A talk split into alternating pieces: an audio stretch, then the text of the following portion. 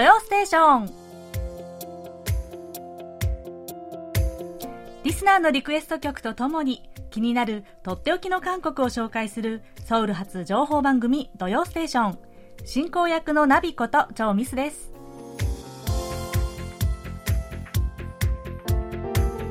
リスナーの皆さんこんにちは。アニハセヨ、えー、最近ですねうちの近所では道端でよくあの野菜とか果物を売ってるんですけれども栗を売ってるのを見かけるんですね。ああ、もう秋なんだなーなんて感じたりします。さて、今日はお便りからご紹介しますね。千葉県のラジオネームジェレミー・キサラギさん。日本ご飯の皆さん、あにわせよ。ナビさん、こんばんは。こんばんは。9月11日は私の誕生日です。お祝いに小麦の飛行機、微変儀をリクエストします。とのことです。はい。テレミキサラギさん、お誕生日おめでとうございます。생일축하드립니다わーい。えー、お誕生日のリクエストソング、ありがとうございます。えー、お好きな曲なんでしょうね。小麦の飛行機、微変儀。えー、ところでですね、この小麦 というのは、あの3人グループの歌手なんですけれども、亀なんですね、小麦。で、この小麦といえば、えー、以前にラジオネーム浦原さんがですね、ブライブガールズのユジョンさんが期間限定のモデルになったというですね、パッケージのお菓子、ゴブチというね、チップスを紹介してくださったんですね。覚えてますか？え、実はこれ、えー、前回の450回記念番組の福袋のですね、アイテムの一つとしてお送りしたんですよ。そしてですね、これ、当選者の方々から福袋届きましたよというお便りが続々と来ております。はい。えー、当選者の、え、後藤信弘さん、関正則さん、そして伊藤浩一郎さん、改めておめでとうございます。えー、そしてですね、この福袋気になる中身はということで、えー、紹介しちゃいますね。まずは、暮らしのソウル暮らしの音でご紹介した絵本スイカのプール 수박 수영장 そしてですね、え先ほど申し上げたこの噂の 꼬북칩 お菓子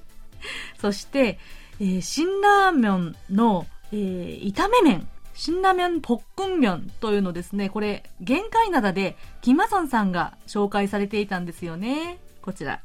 そして、えー、マスクと KBS ロゴ入りのマスクケース。こちらのセットをお送りしました。ね、これ、えー、ひまわりさんをはじめですね、日本ご飯の皆さんが、えり抜きで 選んでくださったグッズなんですよ。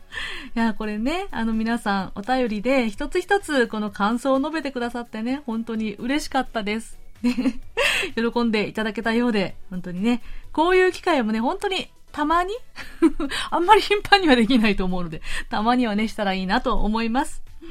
それでは、今日最初の曲、ジェレミー・キサラギさんのバースデーリクエストとして、え小麦のピヘンギ、飛行機で今週の土曜ステーションスタートです。最後までお楽しみください。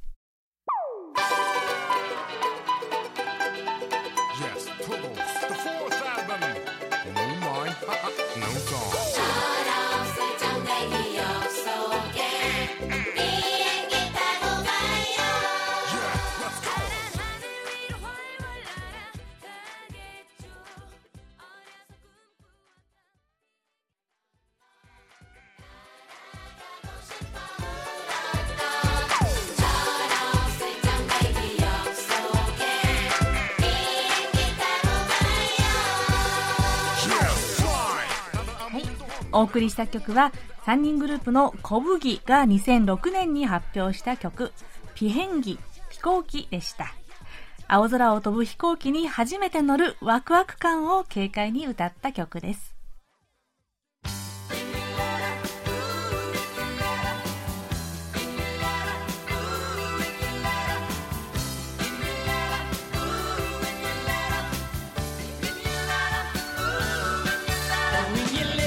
それではリスナーの皆さんから届いたお便りご紹介していきます。まずは愛媛県の豊里隆さん。日本ご飯の皆さん、ナビさん、こんにちは。え一雨ごとに涼しくなって、早朝、夜中は涼しくなり眠りやすくなりました。保護猫の話をされていましたが、自宅では2匹の猫がいます。まずは、チャトラのメス猫、ミヒちゃんはですね、11年前の当時海の日祝日早朝に家の軒先にうずくまっていたのを保護しました。その夜中ににゃんにゃんと助けてなのか泣いていて、まさかその猫だったのかとびっくりしました。そして今治の単身赴任先で来島海峡大橋を渡って島に歩きに歩きで行こうとして野良猫が自生している草むらに取り残されている白黒猫の花ちゃんを見かけました。はじめは見逃そうと思って立ち去ったものの、やっぱりかわいそうだなと言って引き返して抱き上げて保護をしました。夏休みに自宅に帰った時、東京都民になりました。ということです。はい、えー、そしてですね、埼玉県の杉原君江さんからもですね、えー、アニュアセヨナビさん、先週の放送で、ホプちゃんとの出会いが分かりました。運命ですね。今ではすっかり家族の一員で、ご主人も癒されてるみたいですね。また様子を聞かせてください。というお便りをいただきました。はい。えー、豊里さん、杉原さん、ありがとうございます。はい、そうなんですよ。本当に。あの、全く私事の話で申し訳ないんですけどね。猫、うちの猫、ホップです。はい。もう、杉原さんおっしゃる通りですね。今やもう家族の一員どころか、家族の中で一番地位が高い存在になってしまいましたね。ね夫はよくね、猫と会話をしています。会話というか、なんかね、あの、お伺いを立てるんですよね。猫なで声で。もう、あの、ビール飲んでもいいかなとか、ホップや寝ようかなとかですね。聞いてるんですよ。えー、そして、豊里さん。2匹の猫ちゃん保護されてるんですね。えー、以前お便りでも子猫を保護して東京の自宅に連れて行きましたという話送ってくださいましたよね。ね猫ちゃん、本当に豊田さんに出会えて幸せだと思いますよ。こんなね、お優しく、こうね、拾ってあげて。で、ところでですね、私は今まであんまり知らなかったんですけれども、この街中で餌をあげる人、猫、野良猫に餌をあげる人、ケッマンcat mama、そして캣대디、cat daddy と呼ばれるですね、お世話さんたちがいらっしゃるんですよ。たくさん。で、えー、まあ、野良猫に餌をあげるのは良くないという意見もね、以前はあったかもしれないんですけれども、でもね、実は、決まった場所に定期的に餌をあげる方が、野良猫たちが、こう、ゴミを、ゴミ箱を漁ったりしなくなって良いというふうに、今はね、なってるんですよ。ねなので、うちのホップちゃんもね、そういう野良猫だったんです。ですが、あまりにももう小さくて弱ってたので、そのキャットマンさんがですね、キャットママさんが一時保護していたのをいただいたということです。ね。え、ところでですね、豊里さん、えー、うちのホップちゃんも白黒猫なんですよ。花ちゃんと同じかな？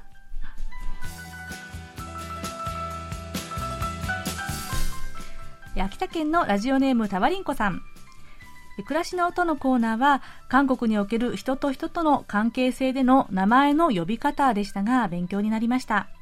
そういえば、韓流時代劇のトンイでは、チャンヒビンの母親に、ヤンバン出身の身分の高い女性が、ユン氏、ユン氏と何度も何度も嫌味たっぷりに言っていました。やっぱり失礼な言い方なんですね。というお便りです。そして後藤信弘さんからも、先日人の呼び方について話をされていましたが、僕は韓流ドラマを見ていて、旦那が奥さんをプイン、夫人と呼ぶのを聞いて変だなと思っていました。とのことです。はい。さわりんこさん、後藤さん、ありがとうございます。確かにですね、時代劇によく出てきますね、こういう呼び方。うん。で名字に死だけをつける。金死とかですね。パクシユンシって呼ぶのは、やっぱりね、まあ時代、この朝鮮時代にの時代劇を見ていても出てくるということはですね、やっぱりこの名前、個人としての名前を呼ばない、つまり尊重しない、見下す呼び方として、もうその頃からね、あったのかもしれないですね。ね、それから、夫が妻を見てプインと呼ぶのも、これプインっていうのは夫人という、まあ、そのまま訳すと夫人なんですけれども、これもね、時代劇的ですね。まあ、どちらかというと時代劇で、ちょっと位のある人、庶民よりも位のある人がですね、奥さんをプインと呼び、そして奥さんは自分の夫をソバン人と呼んだりしています。そういうシーンがね、よく出てくるんじゃないかなと思いますね。で、まあ、この前回のこの関係性における呼び方の話。実はですね、これ私本当に初期、韓国暮らしの初期の頃からとってもね、気になってたんです。個人的に。不思議だなと思っていて。で、これはね、外国から来た人にとっては本当にこの呼び分けは難しいものなんですよ。ね、私も知らないうち、知らない頃はですね、禁止って呼んじゃったことがあって、これは本当に大失敗でしたね。そして、あの、インドネシア人のね、留学生の友達が、この、チャギアーと呼ぶ呼び方を覚えて、誰彼構わずですね、チャギアーと呼びまくっていたというのをですね、なんとなくおかしく思い出したりしました。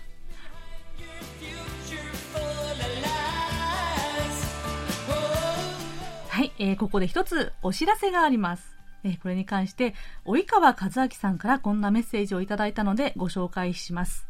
はい、えー、今年もリスナー満足度調査がオンラインでスタートしたことが限界などに立つ虹で告知されていましたが、ナビさんも遠慮せずにこの番組でもリスナー満足度調査への協力とドステをお気に入りの番組として投票することをリスナーにアピールしてもいいんじゃないかなと感じています。というふうにですね、及川さんが送ってくださいました。ありがとうございます。そうなんですよ。はい。もうご存知の方はご存知かもしれませんが、毎年行われている海外リスナー満足度調査がですね、9月29日まで KBS ワールドラジオで行われています。で、こちらオンラインだけでの調査となっています。で、KBS ワールドラジオのホームページを開いていただきますと、トップにあるバナーからアンケート項目に飛ぶことができるので、こちらぜひ入ってお答えください。ですね。で、ドドステの評価もですね、ぜひとも、忌憚なきご意見をですね、本当に率直なご意見を送ってくださったら本当に嬉しいです。たくさんの方のご参加お待ちしております。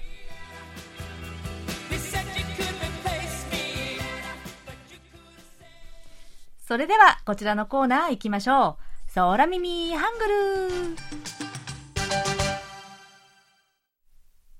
はい、えー、今日ご紹介するのは、ラジオネームメアリさんからのご投稿です。ナビちゃん、こんにちは。8月はあんなに暑かったのに、9月に入って急に涼しくなりましたね。空耳ミュージックに挑戦します。上半期ヒットチャートの上位を占めていた IU のセレブリティという曲ですが、この曲のサビを聞くたびに、日本語でいつもの振りと聞こえます。その後に続く歌詞も少し無理やりですが、いつもの振り、踊る際と聞こえませんか？とのことです。はい。いつもの振り、踊る際。どんな感じなんでしょうね。はい。早速聞いてみましょう。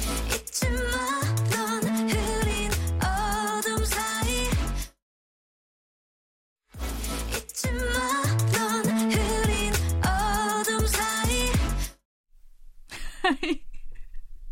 これ、聞こえますね。はっきり。い、いつもの振り、踊る際。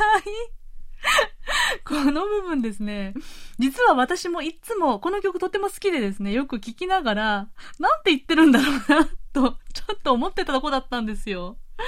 ちなみにですね、この踊る際も含めて、メアリさんからはですね、こんな補足もありました。はい。えー、これはどういう状況かというと、歌番組で IU とカンナムスタイルが大ヒットしたサイさんが共演していて、IU がサイの踊る乗馬ダンスを見てつぶやいた一言。いつもの振り踊るサイ。いかがでしょうか？こんな状況あるのかな？とのことなんですけれども。いやーこれ最高ですね。状況説明まで。はい。IU がつぶやいてる光景がですね、ちょっと目に浮かんじゃいましたね。さて、えー、気を取り直して、空耳の部分はですね、えー、韓国語では、いっちま、のん、ふりん、おどむさい。いっちま、のん、ふりん、おどむさい。忘れないで、あなたは曇った暗闇の間に、という部分なんですね。で、この間につく続く部分はですね、えー、そこから、왼손으로그린별하나 왼손으로그린별하나左手で書いた星一つというふうに続きます。とってもね、詩的な歌詞なんですけれどもね、とってもいい内容だなと思ったのは、この歌、えー、周りに合わせられずにアウトサイダーで変わってる子、そして、ちょっとそのせいでうつむきがちになってる誰かさんに、あなたは唯一の存在なんだよ、たった一つの星なんだよ、 というメッセージが込められているそうなんです、この曲。ねえ。いやー、本当に IU さんのね、曲、歌詞がとってもいいんですよね、いつも。でも、そんな中で、いつもの踊る際。じゃあちょっともう一度聞いてみましょう。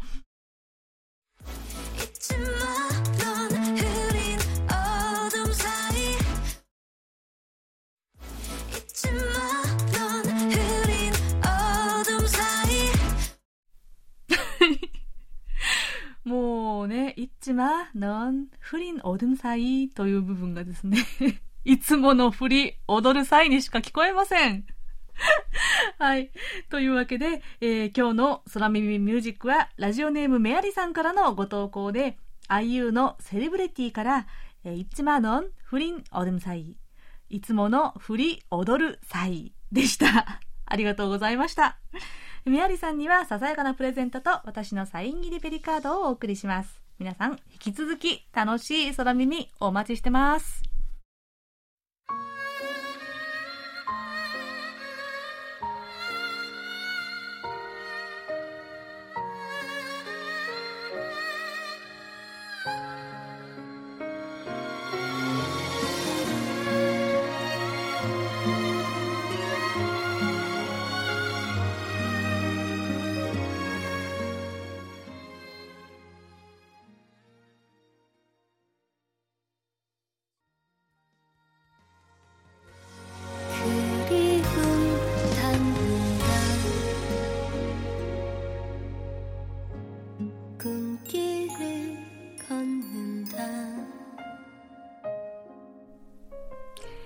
お送りした曲は岩手県の伊藤浩一郎さんからのリクエストで先ほどお便りコーナーでも話題の出たドラマ「トンニー」の OST よりチャンガラさんの歌った曲で「チョンネジア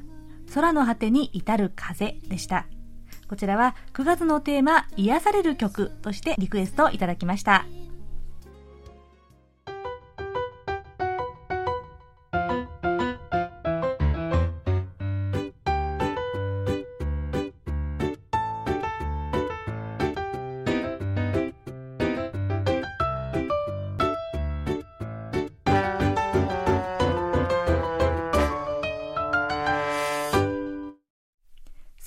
暮らしの音。このコーナーでは韓国の日々の暮らしの中で聞こえてくる様々な音や話、言葉、エピソードなどをお伝えしていきます。さて、今日取り上げるテーマは、非婚、ピホンです。最近韓国では結婚をせずに暮らす非婚が増えているというニュースを聞いたことがある方もいらっしゃるかと思います。えー、今年5月にですね、KBS のニュースでも、20代の半数以上が非婚、独身に賛同と報道されました。ニュースでは、去年9月に政府が行った家族実態調査で、非婚、独身に賛同する人の割合が、20代では53%と、全年齢層の中で一番高かったということが明らかになっていました。また、求人サイトのジョブコリアとアルバモンが20代から30代の男女1185人に行ったアンケートでは、なんと4人に1人が非婚を計画していると答えています。未婚、まだ結婚しないの未婚ではなく、非婚、非婚が語られてから久しいのですが、非婚についてはまだいろんな議論が起こっています。特に上の世代から見れば、まあね、結婚しないで一人で自由な生活を楽しみたいじゃないの？とかいうね、利己的な考え方なんじゃない？という批判的な見方も少なくありません。ところが、じゃあどうして非婚を選ぶの？とか、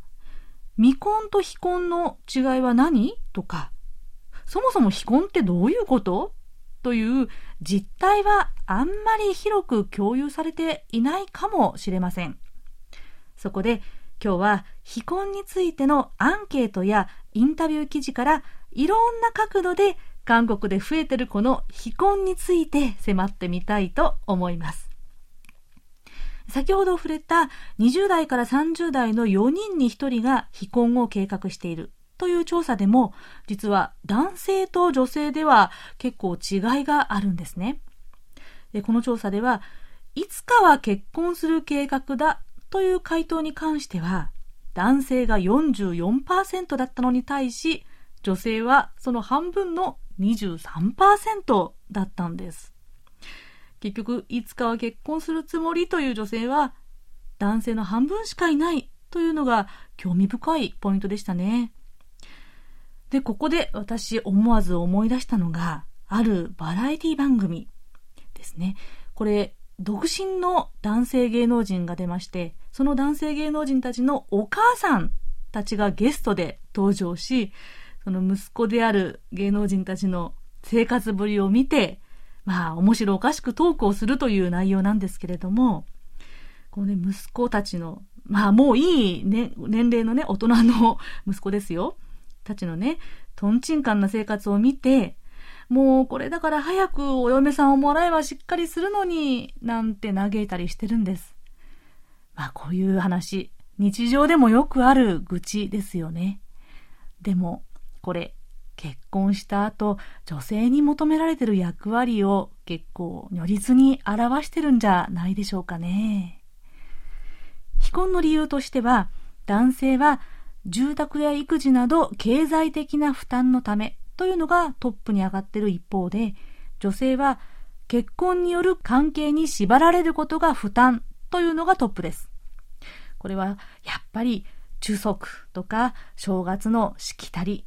そして親のケア、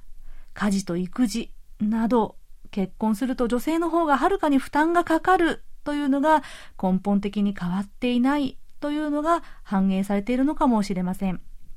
そんなわけか、自発的に非婚を選んでいるのは、やっぱり女性の方が圧倒的に多いんです。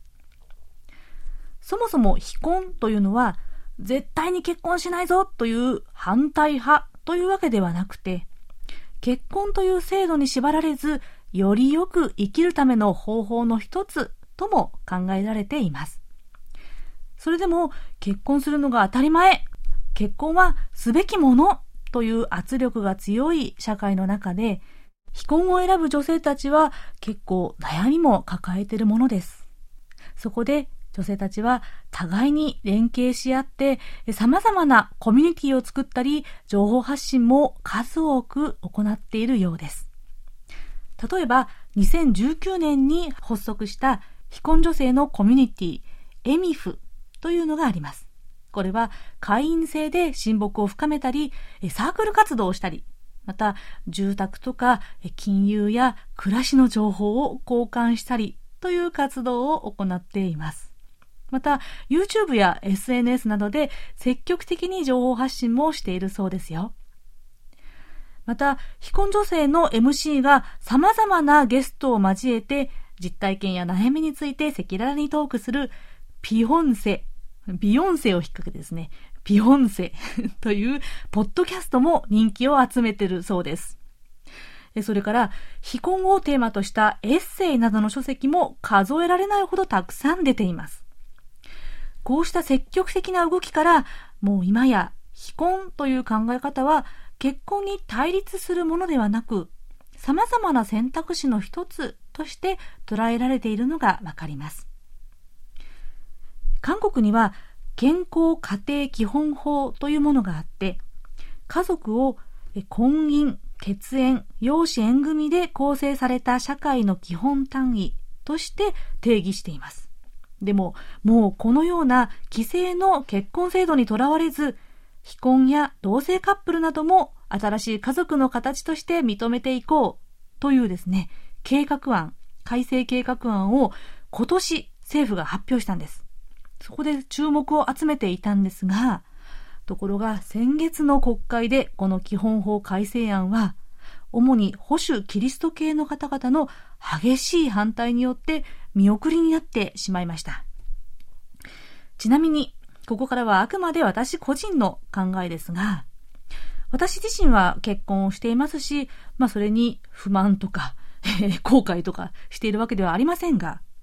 今の結婚制度のあり方には、実はいろいろと思うところがあります。なので、非婚については、私はありだなと思ってるんです。で、パートナーと一緒に、または友達同士でコミュニティで暮らす、など、いろんな選択肢があっていいんじゃないかと思ってる方なんです。実際の現状を見れば、新しい家族の形を模索しないわけにはいかない段階に韓国社会はあるんじゃないかななんて思っています。というわけで、今日は新しい選択肢の一つとしての非婚についてお話ししました。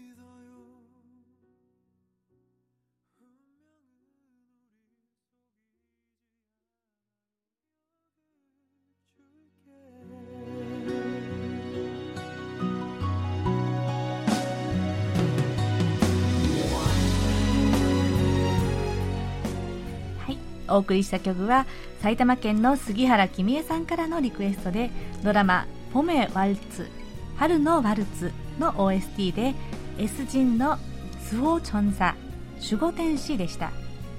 杉原さんからは9月のテーマとしてこの曲をリクエストします。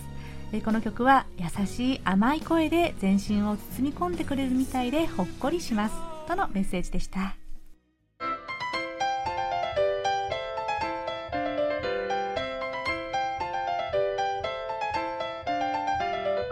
とっておき韓国ノート。今さら聞けない韓国入門。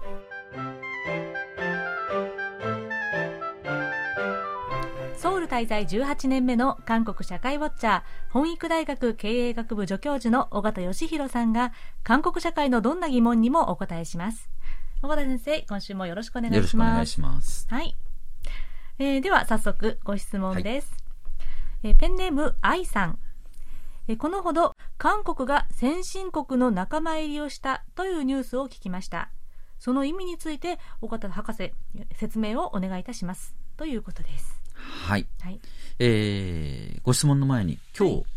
9月11日ですよね。うん、まあ、あの、その911というのは、まあ、今に至っても影響があると言えると思うんですが、うん、まあ、アメリカ中心の世界秩序が、こう、ずっと続いた中で、えー、まあ、反米文化圏というんですかね、うん、まあ、当時その文明の衝突なんていう言葉とかも流行ったりしてましたけれども、うん、えー、そういう世界のですねこう、まあえー、ギャップがですね、うん、えー、そういった事件に、えー、発展したというふうにも言えると思うんですけれども、うん、えー、ペンネームの愛さん、ね、はい、からいただいた質問もですね、先進国という、うん、えー、お話いただきましたが、うんうん、この韓国が先進国に仲間入りしたと。えー、私もニュース聞いてですね、ちょっとあれと思ったんですけれども、韓国はもうすでに先進国なんじゃないかなと、ね。いうふうに思うんですけども、じゃあそもそも先進国は何なのか、うん、えー、いわゆる先進国というと、えー、反対の言葉が後進国っていうことになりますけれども、うん、まあちょっと後進国っていうのは差別的だということで、うん、あんまり言われなくて、うん、発展途上国とか、うん、あという言葉が言われるんですが、これはあの、ディベロッピングカントリーという英語を翻訳した言葉なんですけれども、この発展途上国という言い方も、えー、発展できていないというようなね、こうニュアンスがあるっていうことで、うん、まあちょっと、あの、差別的だということで、うん、開発途上国なんていうふうな言い方もされます。そうですね。はい。うん、まあ、発展というとですね、まあ、あらゆる部分、まあ、文化とかも含めて言う言葉ですけれども、うん、まあ、開発途上国というのは経済的な側面に、えー、フォーカスをして、えー、まあ、経済的な発展についてはまだ途上だという言い方になると思うんですね。うん、えー、で、まあ、そういった意味で一般的によく言われるその基準がですね、あの、経済協力開発機構という、えー、国際機関があります。OECD と略されますけれども、はい、この OECD の開発援助委員会 DAC という DAC、DAC というところがあるんですが、うん。ここが、あのえー、途上国とされる国、あるいは途上国ではなくて途上国を支援する先進国とされる国と、そういったものをですね、リスト化しているんですね。うん、えー、で、これをもとに、えー、一般的には先進国とか、えー、途上国なんていう言い方を、どの国は、えー、先進国だと、どの国は途上国だという言い方をします。はい。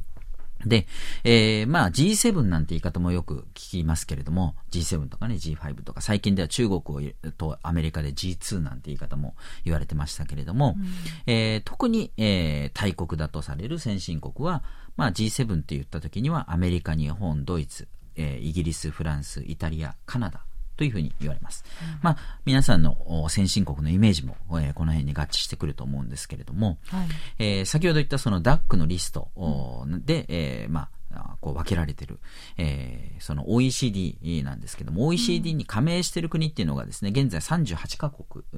です。えー、で、この38カ国は基本的に先進国と言われると。うん、えー、そして、えー、ODA、えー、政府開発援助と言いますけれども途上国と言われる国を支援する側の国というふうに、えー、位置づけられます。うん、えー、そしてじゃあその DAC が作成しているリストに、えー、入っている途上国というのはその ODA の非援助国と援助を受ける側の国とい。うことになります。えそして韓国はですね、この1996年にはもう OECD に加盟をしているので、うん、えー、いわゆる先進国に仲間入りしたと。うん、で特に、えー、2000年、えー、より援助側にですね、えー、明確にこう入ってきたということで、うん、えー、まあ、よくその業界で言われるのは、えー、非援助国援助国、非援助国を卒業したなんていうふうに言ったりします。はい。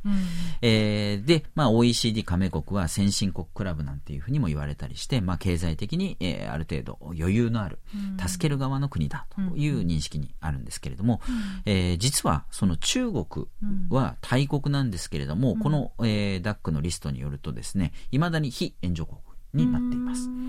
えー、別のですね、あの基準では、1人当たりの GDP を基準にして1万ドル以上である国を先進国。なんていうふうに言ったりもするんですけれども、うん、えー、そういう見方でいくと中国は先進国なんですが、うん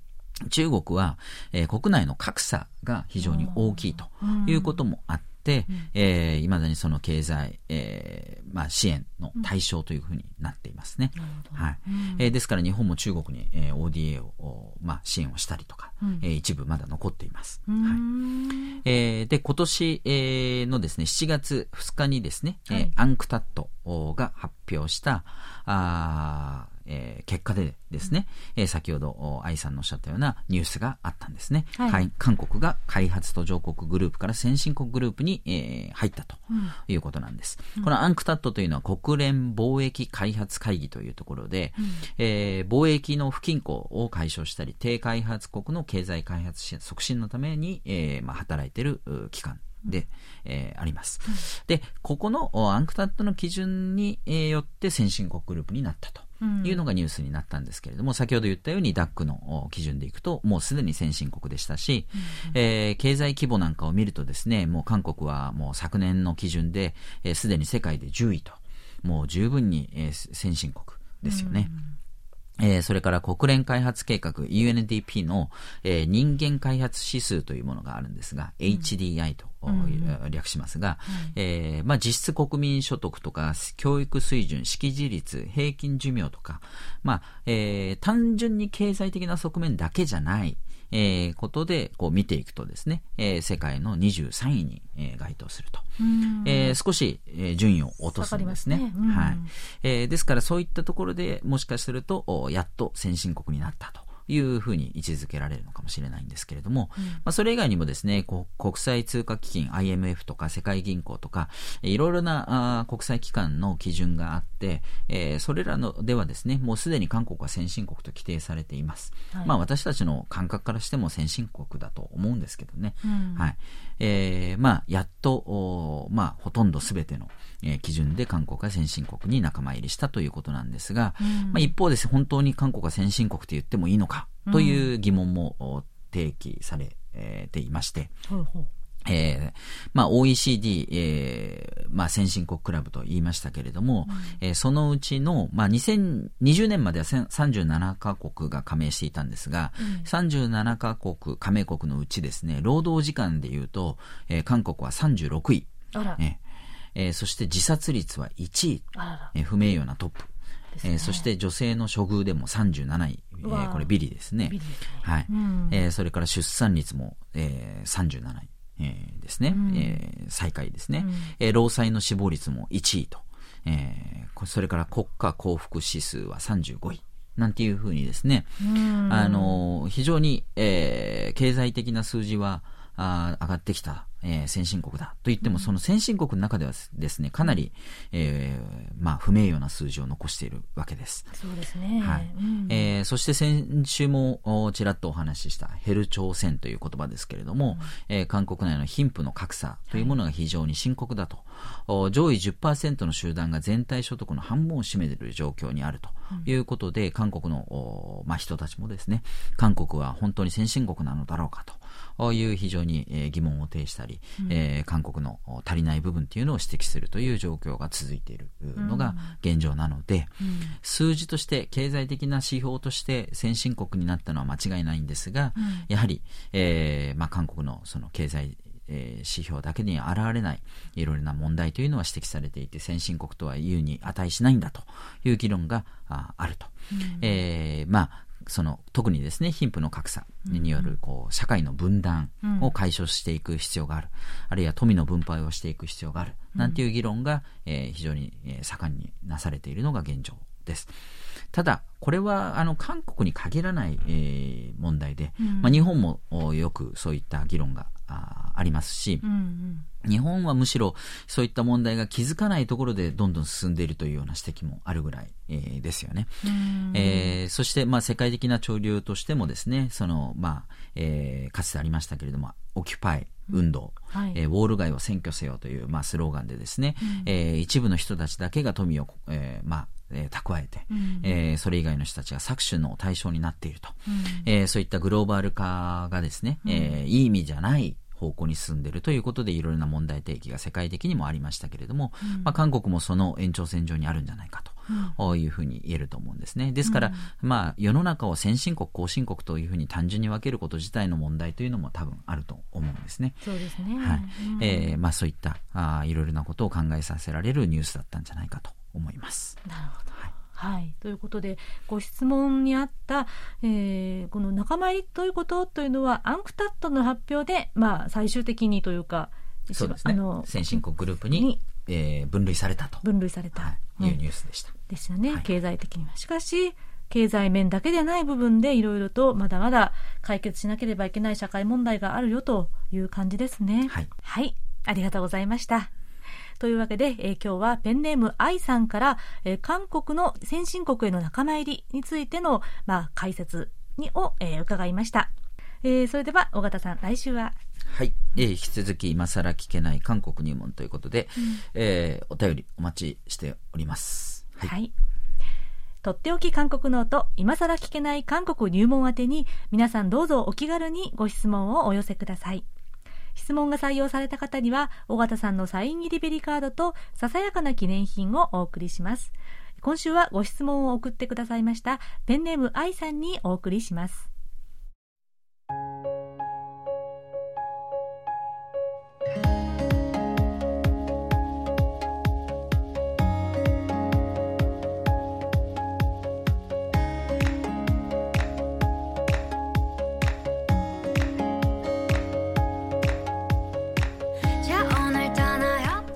それでは今週のおすすめスポットをご紹介しますえ今日ご紹介するのは한강の西側の万ウォン洞にある万ウォン市場、万ウォン市場です。ここ万ウォン洞は若者の街ホンデエリアのすぐ隣にある地域ですが、ホンデの都会な喧騒とはまた違った下町情緒の残る街なんです。万ウォン市場は地下鉄駅から少し離れた場所にありますが、地元の人だけでなく週末には他の地域からわざわざ来る人で賑わっています。ソウルの都心の街の中でも素朴な伝統市場らしさが残っていてアーケードの中にはごちゃごちゃっとこう小さなねお店がたくさんひしめき合っています。ここで人気なのはマンウォンコロッケというですね行列のできるコロッケ屋さんなんですよ。でコロッケといっても日本でこうイメージするじゃがいものコロッケというよりはまあいろんな種類の揚げパンなんですね。とっても美味しいんですよ。でもう一つの人気店はマンウォントッカルビ。トッカルビというのはですね、まあ、ひき肉を焼いたもの、まあ、ハンバーグのような肉料理なんですがこれをですね、店先でジュージューと美味しそうな香りと音を立てて焼いているのを見ると、いや、もうね、つい食べたくなっちゃうんですよ。でね、こんな風に、ちょっとつまみ食いをしたくなる美味しそうなお店も並んでるので、ここでちょこちょこと食べ物を買って、この市場から歩いて行ける半岸公園でピクニックという人も多いようです。そして、このマンウォン市場の外にもユニークなお店がたくさんあるんです。例えば、ヴィンテージもののおもちゃや古着の専門店や、隠れ家のようなビーガンのレストランがあったりします。市場を見学した後に脇道をブラブラ散歩して面白いお店を見つけるのも楽しいところですね。今日ご紹介したマンウォン市場は地下鉄6号線万ウォン駅2番出口から徒歩5分です。駅番号は621番です。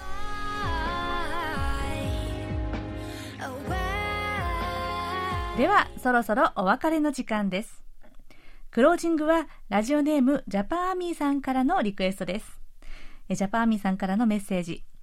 9月のテーマ曲、癒された曲、勇気をもらった曲はもちろん BTS のソウジュ。ミクロコスモスです。とのメッセージでした。BTS が今年6月に行ったオンラインのライブコンサートのタイトルにもなっていましたね。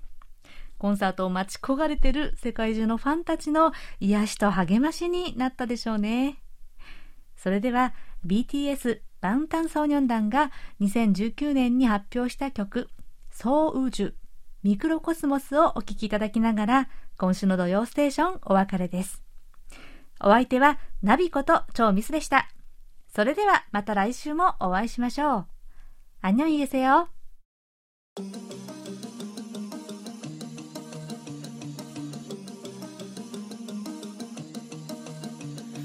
반짝이는별빛들깜빡이는불켜진건물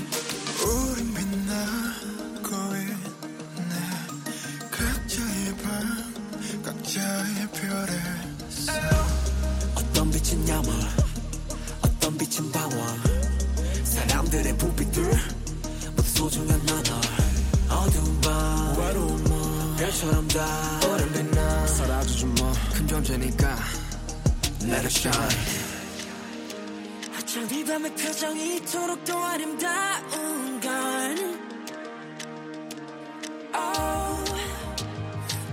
별들도 불빛도 아닌 우리 때문일 거야